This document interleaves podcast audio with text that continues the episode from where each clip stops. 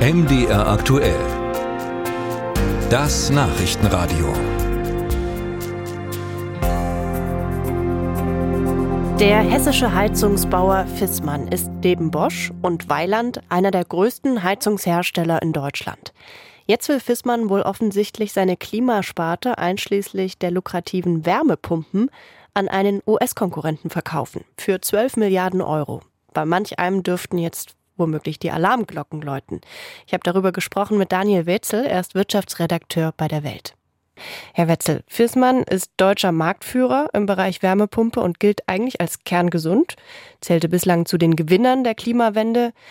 Warum der Verkauf ausgerechnet jetzt, wo der Markt für Wärmepumpen eigentlich absehbar stark expandieren wird? Das ist eine gute Frage. Die Antwort liegt darin, Fiesmann guckt in die Zukunft. Die wissen genau, ähm, im Bereich Wärmepumpen sind asiatische Hersteller führend. Äh, die haben auch eine, eine Massenproduktion bereits laufen. Und die werden alle nach Europa kommen, die werden insbesondere nach Deutschland kommen. Und dagegen glaubt man sich nicht wehren zu können mit, der, mit den hohen Standortkosten in Deutschland. Und jetzt kann man noch aus einer Position der Stärke heraus verkaufen und einen hohen Veräußerungsgewinn erzielen im Milliardenbereich. Sie haben es gesagt.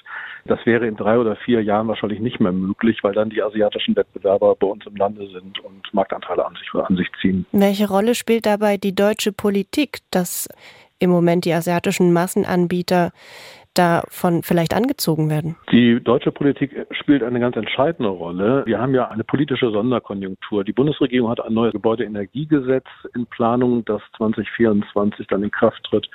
Das legt fest, dass im Grunde die Wärmepumpe die Standardheizung in Deutschland wird. Das sind teure Geräte und entsprechend soll auch der Kauf von Wärmepumpen mit Milliardensubventionen angeschoben werden. Nach den Regierungszielen sollen ja fünf Millionen Wärmepumpen noch bis 2030 in Deutschland verbaut werden. Bei Stück Stückpreisen von 15.000 Euro reden wir dann also über ein Marktvolumen von 75 Milliarden.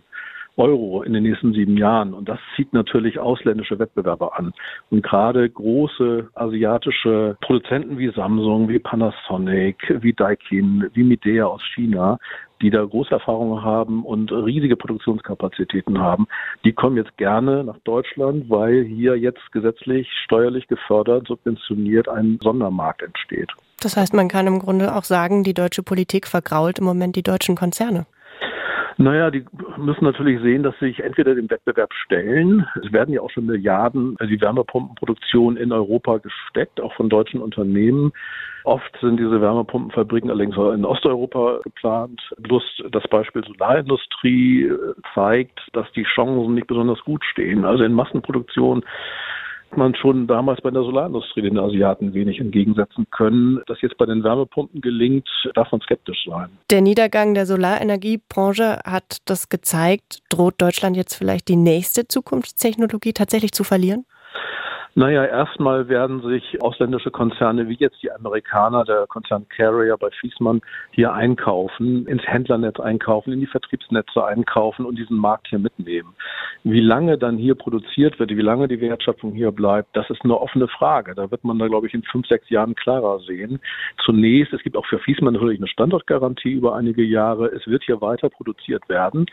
Auch die Marke Fiesmann bleibt erhalten. Aber ähm, wie das langfristig aussieht, wenn diese Sonderkonjunktur Konjunktur jetzt ausläuft, das ist dann wieder eine andere Frage. Und ich glaube, da kalkulieren und entscheiden ausländische Großkonzerne anders als ein deutsches Familienunternehmen es tut. Also insofern gibt es schon langfristige Gefahren für den Standort aus meiner Sicht.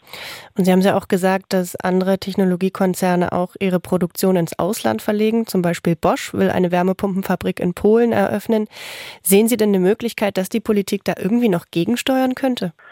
Ich bin da skeptisch. Also wir haben einen europäischen Binnenmarkt. Man darf hingehen, wo man will. Die Unternehmen gehen natürlich nach Produktionskosten und, und, und Standortkosten. Und da hat sich Deutschland ja auch schon unattraktiv gemacht, indem wir hier die höchsten Strompreise der Welt haben und auch die Industriestrompreise nicht besonders toll sind in Deutschland. Es gibt zwar das politische Versprechen, hier die Standortbedingungen zu verbessern, insbesondere durch die Einführung eines günstigen Industriestrompreises.